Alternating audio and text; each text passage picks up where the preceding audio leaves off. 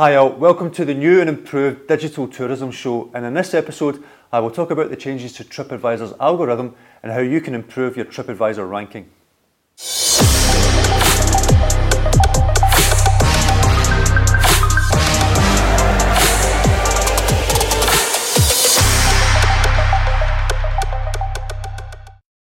Anyone who has worked in the tourism industry for a while has probably tried to figure out the best way to use TripAdvisor.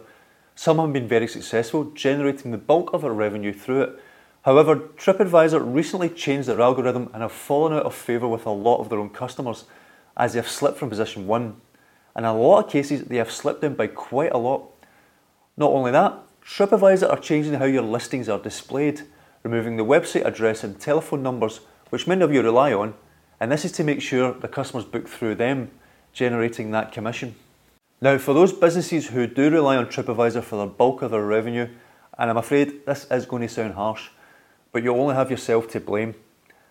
It is never good business sense to put all your eggs in one basket. You need to set up your business in a way that if you lose revenue through one channel, it would not be so catastrophic. If you are one of these businesses, I urge you to look at other ways of generating income as any OTA should not have that much control over your business. Now, that is a different issue which we may come back to. Today's video is all about improving your rankings. If TripAdvisor's algorithm worked perfectly and people left faithful, honest reviews, then it would be a true meritocracy and only the best companies would rise to the top of the rankings. However, fixing the algorithm is a constant fine tuning affair and sometimes big adjustments to the algorithm can upset the balance. The algorithm update in March was one of the biggest changes yet, and many of our clients and the tourism industry as a whole felt those changes. So, how do you improve your rankings? There are no cheap and dirty tricks to improving your TripAdvisor rankings, but that can certainly be seen as a good thing if you consider that your competitors can't do any tricks to jump ahead of you either. Just as Google's service has gotten better and better as it has refined its own algorithm, TripAdvisor is also improving. And if you want to improve your TripAdvisor ranking, you have to play the long game. TripAdvisor looks at three main aspects quality, recency, and quantity. Quality the more 45 star reviews you have, the higher you will rank.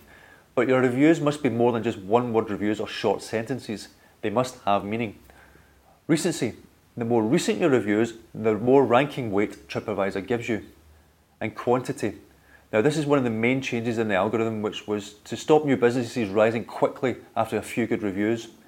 You need to have a number of good reviews, but you don't need to have thousands of reviews, and having more than just one in your competitor will make no difference.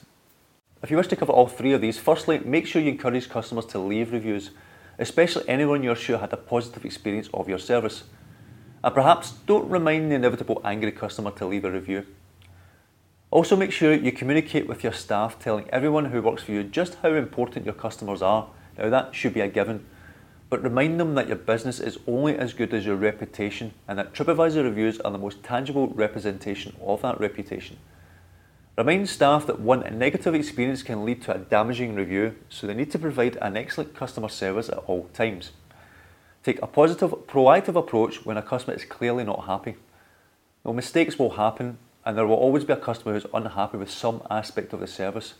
But if you respond in a positive manner, you may be able to turn that situation around and perhaps even securing a positive review. Lastly, it is always good practice to monitor reviews.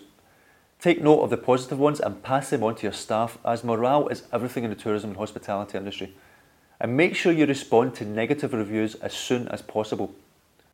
Even though your response might not negate the damage the review made to your overall TripAdvisor ranking, it will reassure anyone reading that bad review that you are a fair and pleasant company, willing to make amends if something goes wrong.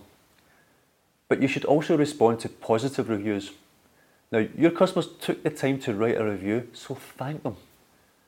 TripAdvisor will continue to update its algorithm, so the only way to ensure you continue to climb up your rankings is to ensure your service is better than your competitors.